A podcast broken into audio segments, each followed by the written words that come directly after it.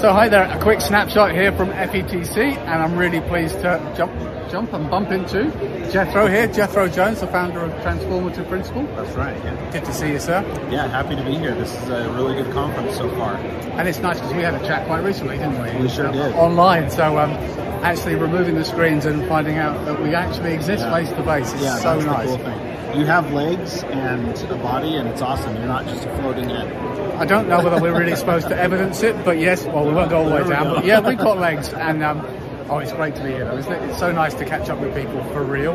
Yeah, and good to like see people in person and not just on the screen. So I have a couple friends that I met at FETC 2 years ago, just before the pandemic, and then got to meet them up again here in person again, and just great. I actually realized we hadn't talked ever since before the pandemic. So there's a lot of catching up to do, and it's really nice. Absolutely. And it is nice because I think a lot of the conversation, although we're all here talking about tech and pedagogy and learning, so much of the focus is also about well-being, mental health, just how we start to find the right tools to kind of maintain the lessons we've learned over the last 18 months, frankly. Well, and I think the real important piece there is recognizing that connection is more important than ever, and we always have to be connected and build those positive connections with people. And the good thing is technology can certainly help with that. The hard thing is that sometimes it's easier to send a text message instead of a video message or have a phone call or whatever the case may be. And we just got to keep doing those connective pieces. Absolutely. And are any other highlights for you for FETC that you're going to be looking out for?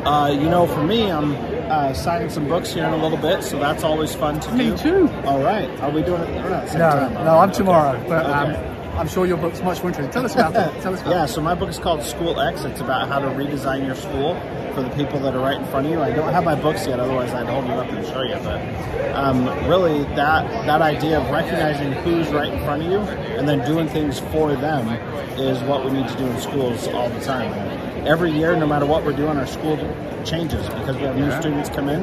And so we got to make it work for that group of students, not for the kids that were there last year, the year before, or 20 years ago. And that's really important. So where can people find your book if they want to dip into that? SchoolX.me is the best place to go. SchoolX.me, you heard it here, folks. There you go, yep.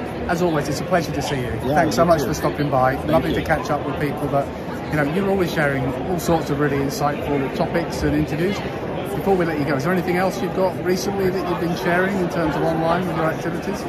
You know, I think the big thing is if principals want to improve their schools, transformativeprincipal.com is the best place to go to do that. And there's lots of resources there, supports, and different things to help people out. Brilliant. Lovely to see you. And as always, FETC is delivering already. It's a great event, isn't it? Yeah, for sure. Very good. Thanks, folks. Bye-bye.